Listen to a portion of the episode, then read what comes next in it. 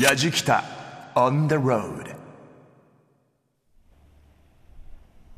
やじきたオンザロード旅人の中田美香です。今回は久々スタジオ飛び出して私が旅人です。ちょうど目の前には日本海。波は穏やかなんですが雪が舞い散っています。結構寒いです。まあ今回の取材先なんですが私にとってはもう第二の故郷と言っても過言ではない富山県です。なぜ第二の故郷かって私事ながら両親が実は富山県出身でして毎年夏になると幼い頃はここ富山県を訪れていました。でも夏のみならず四季を通じて富山にはさまざまな魅力があるはずということで今回は富山の春を探しにやってまいりました。ちなみに雪が降っているここ富山なんですが東京出発した時っていうのはちょうど桜が満開になったばっかり。でも富山の桜はまだつぼみが硬いまんまです。でも早春の富山実は神秘的な海の幸そして絨毯みたいな花畑が広がっているということで気分は春らんまんで今回の旅楽しんできます。やじきたオンザロード耳で感じる旅番組。案内役の伊門宗行です。この番組は日本全国津々浦々そこに暮らす方々との出会いを通じてその土地の魅力やゆったりと流れる時間をお届けする耳で感じる旅番組。今回の旅はまだ雪残る立山連峰を望む早春の富山の旅。旅人中田美香さんです。僕がスタジオ久しぶりなんですけどもね。美香さんが第二のふるさとということで言っていただきました。美香さんあのどこ行っても第二のふるさとって言ってるわけじゃないですよ。富山は本当に第二のふるさとなんです。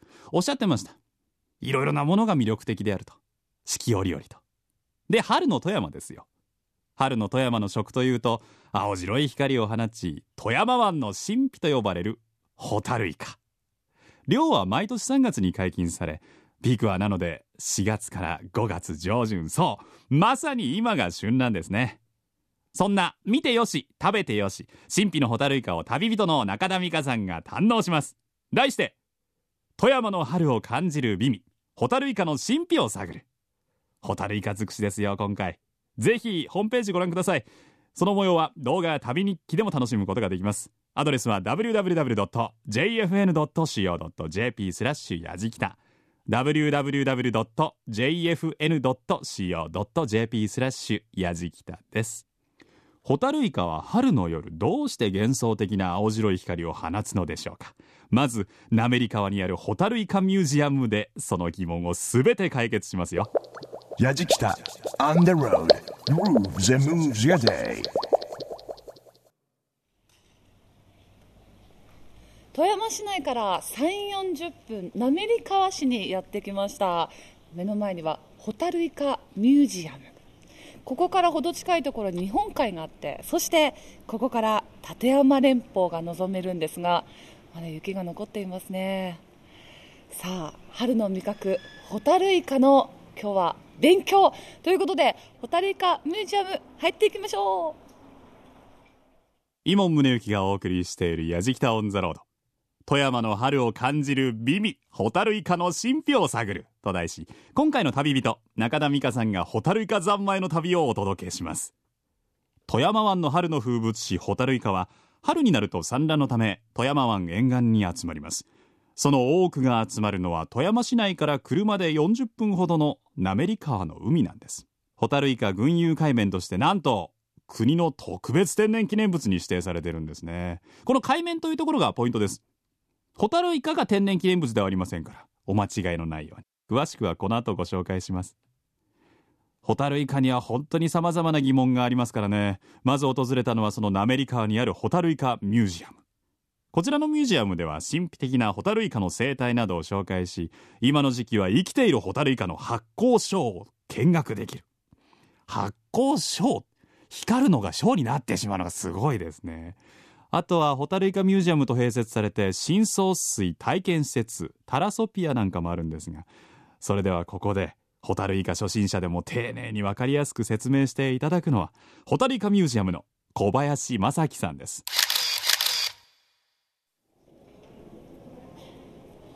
早速階段を上がってきましたけど、ここはどうい。ったところでえー、すか、とここはですね、はい。ギャラリーになってまして、えーまずそのナメリカとホタルイカのつながりを知っていただかなきゃいけないということで、うんはい。えーなぜナメリカがホタルイカは有名なのかとはい。いうところをこのコーナーでもって紹介をさせていただいております、はい。えーホタルイカの歴史であるだとか、えー漁だとか文学だとかそういったものを紹介するコーナーになってますね、はい、ナメリカのですね、えー海岸が国の特別天然記念物に指定されているというちょっと変わった海面なんですね。はい、なぜですか？はい。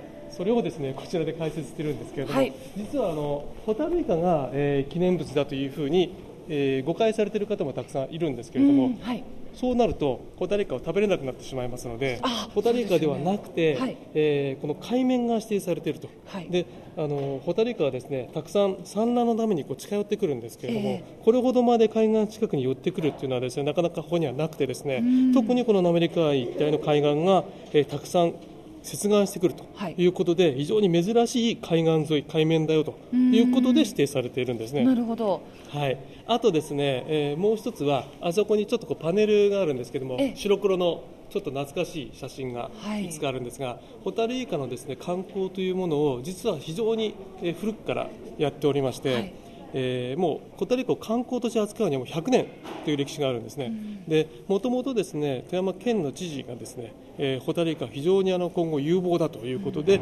えー食品と観光に使いなさいということで、えーちょっとこう指導されてるんですよ。なるほど、で、えー昔からですねホタルイカは非常に光る面白い生物なので、えーああいった船に乗ってですねホタルイカのその発酵をですねこう見に行ったりだとか、あるいはわざわざ桟橋を作ってですねそこにホタルイカを集めて、はい。えー夜こう見せたりだとかっていう形で、えーホタルイカを観光資源として昔から活用してたんですね。はい、で、えー今現在はですねちょっとあそこに船の写真がありますけれども、はい、ホタルイカのですね海上観光というものがありまして、えー観光船でもってですね漁の様子を見るツアーをやっております。これはですね漁師がですね定置網をこう手繰っていく様子を見ましょうと。はい、で最終的にですね網をこう手繰っていくと小さくなりますんで、はい。その中のですね網の中にたくさんのホタルイカがこうギュッとこう集まるんですね、はい。その瞬間網にですねこう刺激を受けたホタルイカたちがこう光るんですよ。で、えーその光景をですね観光船から見るというのが海上観光のツアーになってまして、ちなみに何時ぐらいに出発してるんですか、はい、えー早朝3時、3時にはい、船を出してで、す。はあ季節は？4月の上旬から5月の上旬までの大体1か月間ぐらいなんですけれども、この時期がやっぱりホタルイカの最盛期になってまして、はい、毎年はたくさんの方が楽しみにそう訪なんですよ。ね。実は毎年3月の1日にですね、はい。これ完全予約制ですので、ええ。電話でもって、えー予約を受けるんですけどもほぼ3月の1日に8割方埋まってしまうんです、はい、すごい。実は正直なこと言うと当たり外れがあってですね、はい。えーこの観光船に関しては、えー予約制なんですけれどもその日の朝来てみないと出れるか出ないかわからないんです。ああなるほど。天候の都合もあるそうわなんですよ。けですねあのやっぱりその早朝の遊覧船なので安全を第一にしてますので、はい。風だとか波この2つでもってですね中止になることも結構ありまして実は今日の朝も欠航だったんですよ。そうなんですか？そうなんですよ。う海は穏やかに穏見えやかですよね。ましたがでもやっぱり朝方やっぱり春はちょっとこあー変わりが激しいというか。はい。なので、えー非常にリスクが高い。どなるほど。それだけやっぱりその、まあ、人気があるというかあのなかなか厳しい条件なのでいやぜひ乗ってみたいよという方がたくさん来られてはい。9割近くは県外の方なんですよ。ああそんなお話を聞くと乗ってみたくなる。これはあの非常に綺麗です。本当に綺麗です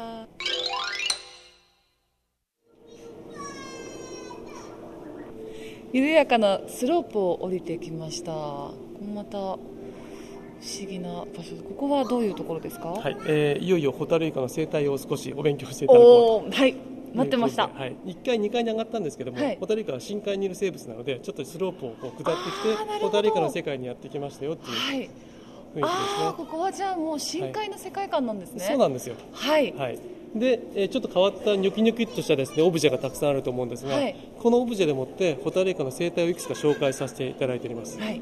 で例えばですねこちらの、えー展示物はホタルイカの生態をですね紹介するものなんですけれども横にパネルがあります。はい。あそこでホタルイカが光る理由とですね墨を吐く理由を書いてあるんですが、ちょっとこうオブジェの中にですね手を突っ込んでいただくと、はい。それが少し証明されるというか。あ今中にホタルイカがいるんですが、捕まえちょっと捕まえて捕まえてみるよいしょよいしょ。お抵抗してる。抵抗してる。えいあやの要は腕の先がはい。相手をこう威嚇するために怒って光るんだよと。はそういうことをですね。ああ今度は今度は墨を吐いたんですね。でこれもですねあのイカの墨とタコの墨って違ってましてイカの墨って自分の分身を作るんです。よあのタコの墨ってこうブワーっとこう煙幕みたいになるんですけどもイカの墨ってすごく粘っこいんですよ。で、えー吐いた時にですねこう固まった状態になるんですよ、はあたかも自分の分身みたいなものをこう作るんですよ。いなるほど。で、えーまあ、カモフラージュですよね。で敵から身を守るためにカモフラージュで自分の分身を作って、はい。で自分は逃げていくと。へえでさっき光ったっていうのも、はい。手からこう光が抵抗してるっていうことはも、触れるなよと。そうです。怒る。やっぱりもうもうフラッシュ的にこうびっくりさせる。なるほど。それも敵から身を守るためのそうですはい。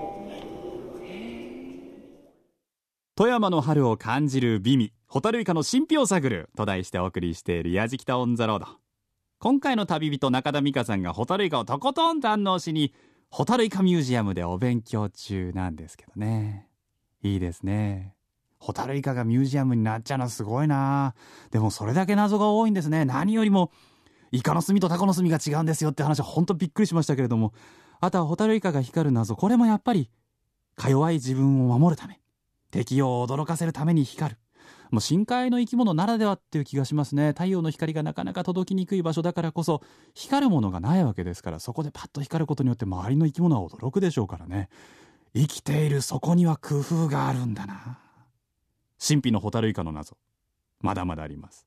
続いてはホタルイカの一生や富山湾で採れるホタルイカの美味しさの秘密などを引き続きホタルイカを愛してやまないというホタルイカミュージアムの小林正樹さんに伺います。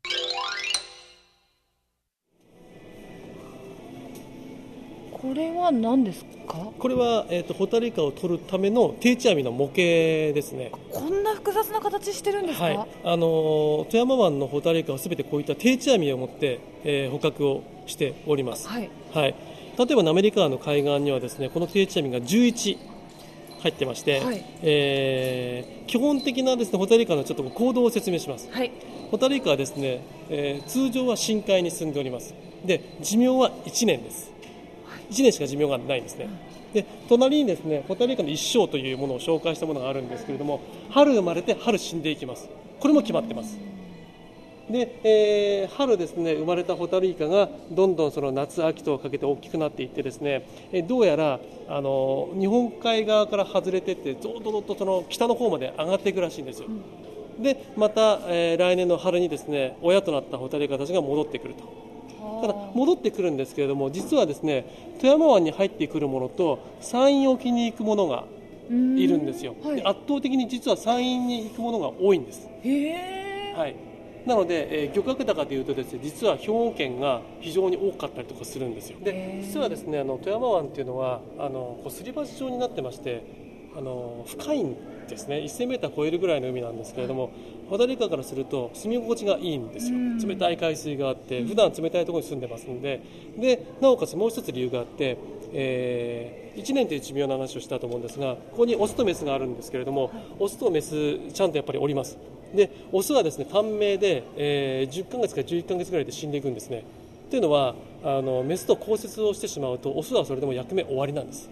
はあ、はい、なので、えーまあ、交接の行為を終わるとホタルイカのオスはもう死んでいくんですね。なるほど。でメスがその後少し長生きをするんですね。はい。で、えー卵を持ちますので卵にも栄養をあげなきゃいけないし、えー今度はですね暖かい海面まで泳いでいって、えー卵を産み落とさなきゃいけないということで体力をつけなきゃいけないのでどんどんどんどん大きくなっていくんですよ。なのでオスとメスの大きさが全く違うんですねオスは痩せ細ってましてげっそりしてて、えーまあ、正直言っても勝因価値もあんまりないっていうか、なるほど、はい、オスは海面に来ることもなく。ほとんどないんです。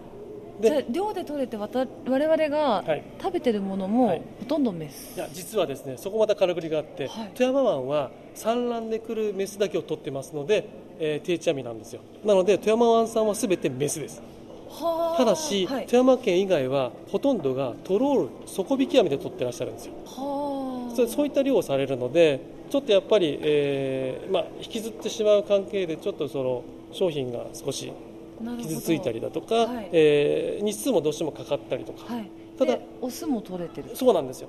なので量はたくさん取れます。はい。ただ、えーそれに比べると富山県はですねこういった網を仕掛けておりまして、えー深海から接岸で上がってくるメスだけがですねこの定置網に入ってきますので、はい。えーブランド力としては美味しい卵を持ったメスしか取れないと。いうことで非常にその商品価値が、まあ、上がったというか。で大きさもそうなんです。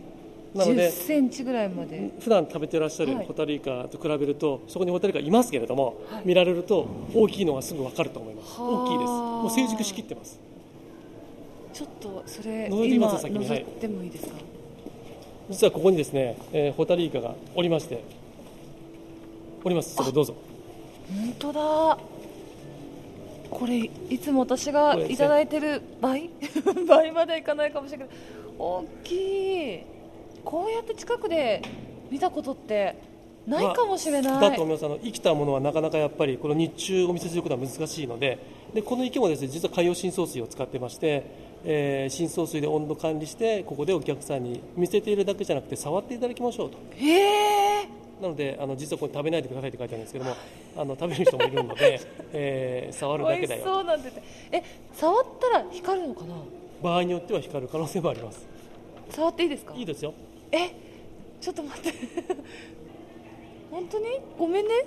なんかかわいそうになってくる。あうわちょっと全然なんかあんまり抵抗しない。しないでしょ。すごいおとなしい。これ生きてるんですよね。生きてますよ。ものすごいしかも水が冷たい。光ってますよね。あ本当だ。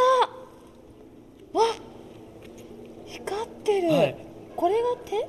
そうですね。はい。あもう本の腕当に手腕腕の先が光ってる光ってる、井門宗之がお送りしている「やじきたオン・ザ・ロード」富山の春を感じる美味ホタルイカの神秘を探ると題し今回の旅人中田美香さんがホタルイカ三昧の旅をお届け中です。でもまああのミュージアムの小林さんは本当にホタルイカを愛してやまないっていうのは分かりますね。今のお話の中にもたくさんのうわそうなんだ。僕ちょっと泣きそうになりましたからね今。どこで泣きそうになったか分かりますか？メスがオスと交接をした後オスは死んでしまう。メスは卵を産むために。どんどんと暖かいところに行っていく。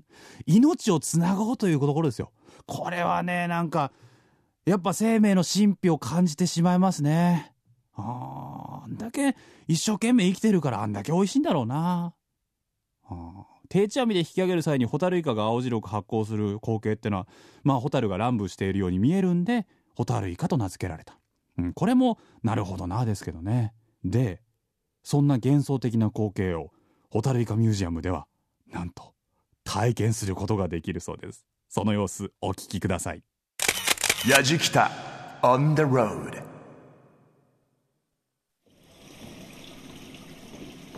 いよいよ網引きを体験できるということで目の前に網があってホタルイカが中に入っています。これを場内が暗くなった状態で引いてお暗くなりました。はい、それで光るのかな？はなります。お真っ暗ですねもうはい、それではロープのご準備よろしいでしょうか？はい、では行きますね。三、はい。わーすごい光ったはい、綺麗なとっても綺麗に光ってくれました。それでは一旦ロープを下げてください。わーすごいこのようにとっても綺麗に光ってくれるホタルイカですが見ていただいていると分かりますように光の方は10秒から15秒ほどですぐに消えてなくなってしまいますですがこの足の明るい発光がだんだん消えてなると実はホタルイカお客様にもう一つ違った発光の様子を見せてくれます。そのまましばらく水槽の方をご覧くださいませ。足の発光がだんだん消えてなくなりお客様の目が暗闇に慣れてくると見えてくる発光の様子なんですがホタルイカの形をした長細い光の方がぼんやりとですが浮かび上がるように見えてきます。でとっても弱い光になりますのでちょっと見えにくいかもしれませんがぼやっとしたホタルイカのシルエット浮かんできているのお分かりいただけますでしょうか？なんとなくぼんやりしているのがお分かりいただけると思いますが分かりますでしょうか？はい。はい、こちらの方全身発光と言いまして実はホタルイカあの全身のお腹側に1000個ぐらいの発光器も持っていますでこれは上から注がれる太陽の光などに姿を溶け込ませ敵から身を隠す保護色の役目をしてるんですが見ての通り大変弱い発光の様子となりますので一般では見ることのできない貴重な発光の様子となります。Yajikita on the road. Grooves and moves your day. 井門宗之がお送りしている「やじきたオン・ザ・ロード」今回のテーマは「富山の春を感じる美味ホタルイカの神秘を探る」旅人の中田美香さんが富山の滑川にあるホタルイカミュージアム内を散策中です。深海からやってくるまさに神秘のホタルイカの謎をほとんど解き明かした中田美香さん。続いてはやはり食べてよしと言われるこの日の朝に採れたての富山滑川産のホタルイカの料理。味わうようですよ。いいですね。ホタルイカミュージアム内にあります。パノラマレストラン。交際で新鮮なホタルイカを使ったこんな料理をいただきました。ホタルイカミュージアム内のレストランにやってきました。日本海が望めるすっごく素敵なレストランなんですがホタルイカのバジルキノコピザとホタルイカとタケノコのポラータ仕立てスパゲッティ目の前にあります。えー、こんな風に洋風の調理方法でいただくっていうのはなかなかない。のポラータ。ちなみにポロネギとニンニクをオリーブオイルで炒めてハマグリのスープでいただくイタリアの定番料理。そうですけどハマグリをムール貝やカキなど他の貝にアレンジすることもあります。なるほど。では早速いただきます。麺にホタルイカを絡めて菜の花の緑とホタルイカと麺。いただきます。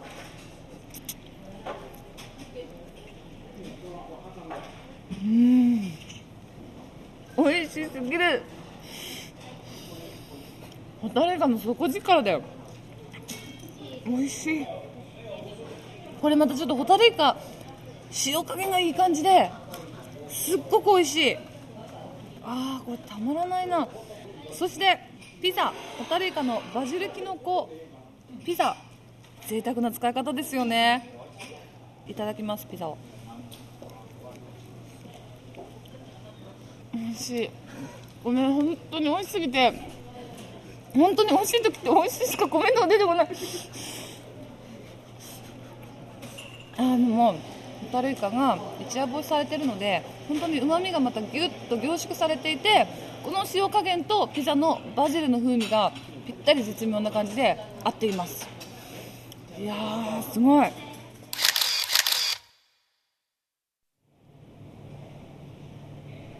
もうホタルイカミュージアムでホタルイカの生態を学んで、はい。でその後に新鮮な今朝取れたばっかりのホタルイカをいろんな調理法でいただいて、もう本当に満足の一日でどうもありがとうございます、あのそもそも、はい小林さんがこのホタルイカミュージアムに勤めるきっかけっていうのは何かあったんですか？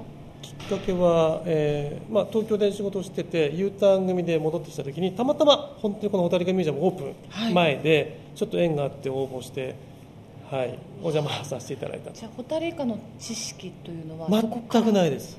へえほとんどもうゼロに近い、うん、はいあの幼い時はきっと何気なくホタルイカを春になるとはい召し上がってたと思うんですけど、い、ろんなことを知ってホタルイカの生態を学ぶことによって感じたことって何かあります？あの意外と地元の人ってあんまりホタルイカを実際には見たことない人も結構たくさんいて観光船も乗ったことない人がものすごくたくさんいるんですよ、うんはい。でこうやって取材に来られたり紹介してもらうと地元の人たちがあれ？ホタルイカってこんなにすごいの？って徐々にちょっとこう分かってきたっていうか、はい。なので僕らからするともっとその地元の人にもいやホタルイカって全国区だよっていうことを地元の人にも逆にアピールしたいですし、はい。はい、もっともっとこうやりたいですうね。ん。ホタルイカの魅力ってどんなところに？えー、と旬がはっきりとしていることじゃないですかね、一年中見れたり養殖できると全国で見れてしまったり食べれるのであんまりこう意味がないというか。うんこの春限定っていうのもまたいいのかなとは思ってます。なるほど。いや私も今回初めてこう見させていただいてホタルイカっての生態を初めて勉強させていただいて、あんなにこう素敵な光で人を目でも魅了して、でその後食べて美味しくて、はい。たった1年の儚い人生の中でホタルイカのその人生の中でものすごい我々 我々にこう還元してくれてるんだなと思うとまたこう富山産のホタルイカをいただく時の感謝の気持ちがなんか倍増しました。ありがとうございます。あの僕の狙い通りです。はい。そこを言っていただけると僕は非常にありがたい。それが一番の喜びですよね。本当にホタルイカに魅了されたひとありがとうございます。ときでした最後に小林さんにとってホタルイカっていうのはどんな存在ですか？ああの、うん、仲間みたいなもんですね、はい、あの一緒にお客さんをおもてなしさせていただいているので、えー僕にとっては食べ物じゃなくて仲間スタッフみたいなもんです。いやーもう本当に楽しいひとときでした、はいありがとうございました。ホタルイカミュージアムスタッフの小林正樹さんにいろいろとご案内いただきました、どうもありがとうございました、がとうございました。富山の春を感じる美味ホタルイカの神秘を探ると題してお送りしているやじきたオンザロードホタルイカミュージアムの小林さん。いいですね。ホタルイカは仲間。スタッフ。うーん。ここ最近ホタルイカはほとんど食べてないそうですよ。なんかそう言われるとそうか。なおさら言葉をぐっと深く深く感じてしまいますね。ちなみにうちのスタッフこの他にも食ってます。ホタルイカ御膳っていうのを。ちゃんと堪能してきたみたいですね。こちらはあの新鮮なホタルイカの刺身とか酢味噌和えとか、天ぷらまであったみたいです。行ってみたいですね。ここに来ないと食べられないもんな。しかもこの時期だけ。中田美香さん、ホタルイカをとことん学んで、ホタルイカをたっぷり味わって大満足のようですが、一つ忘れていた。何？ホタルイカといえばお酒のあって、おつまみのそう、お気づけですね。というわけで、滑川にある金鶴砂子商店さんにお邪魔して、この日取れたホタルイカをお気づけにする工程やボイルする風景を見学しました。お話を伺ったのは富山県ホタルイカ協会の副会長でもある金鶴砂子商店の代表、砂子義治さんです。Yajikita on the road. ホタルイカを加工している工場金鶴砂子商店にお邪魔しています。今工場内なんですが砂子義治社長にお話を伺います。よろしくお願いします、はい、いやーおよそ20人ぐらいの従業員の方ですか今。そうですね。作業されていますけれども、い。ちょうど今ははい。茹でているところです。あ今茹でている、うん。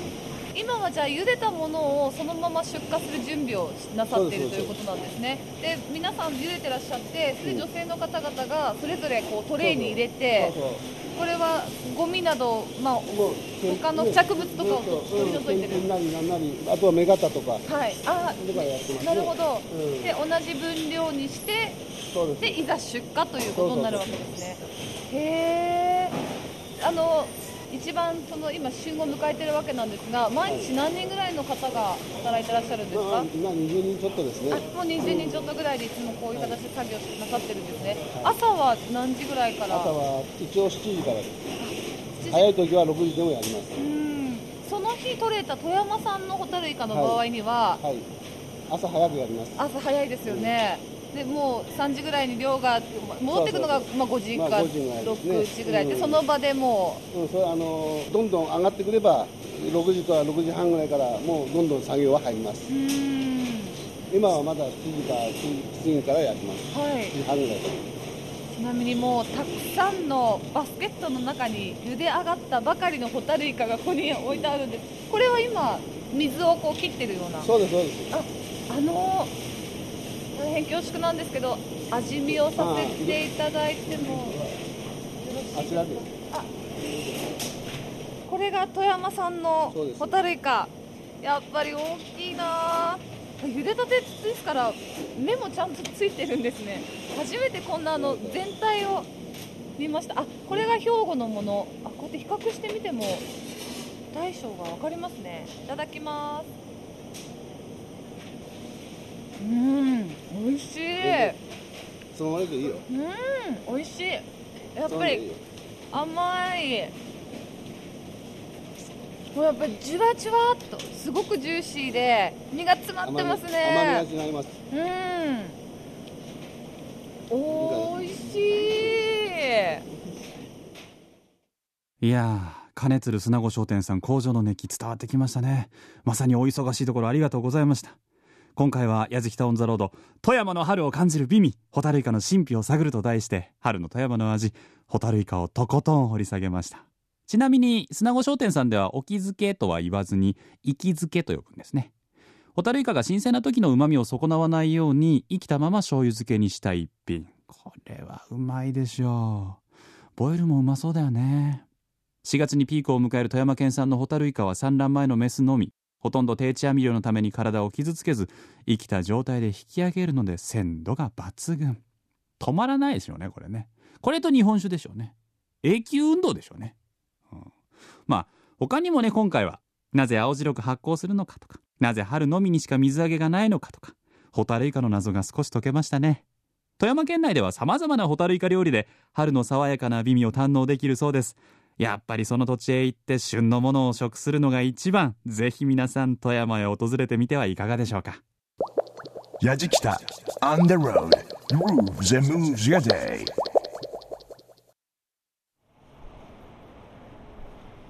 やじきたオンザロード。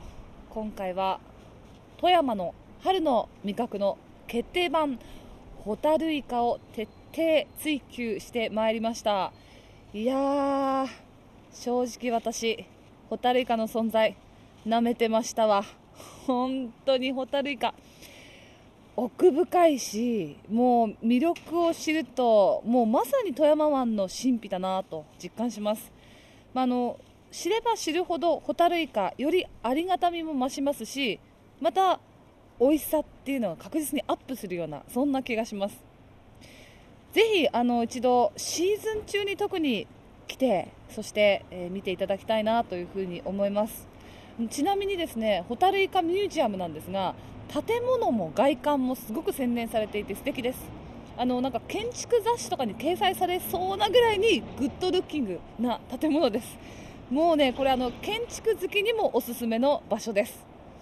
いやー次回私はぜひあのホタルイカの海上観光をしたいなと思っています。深夜3時出港って言ってたかな。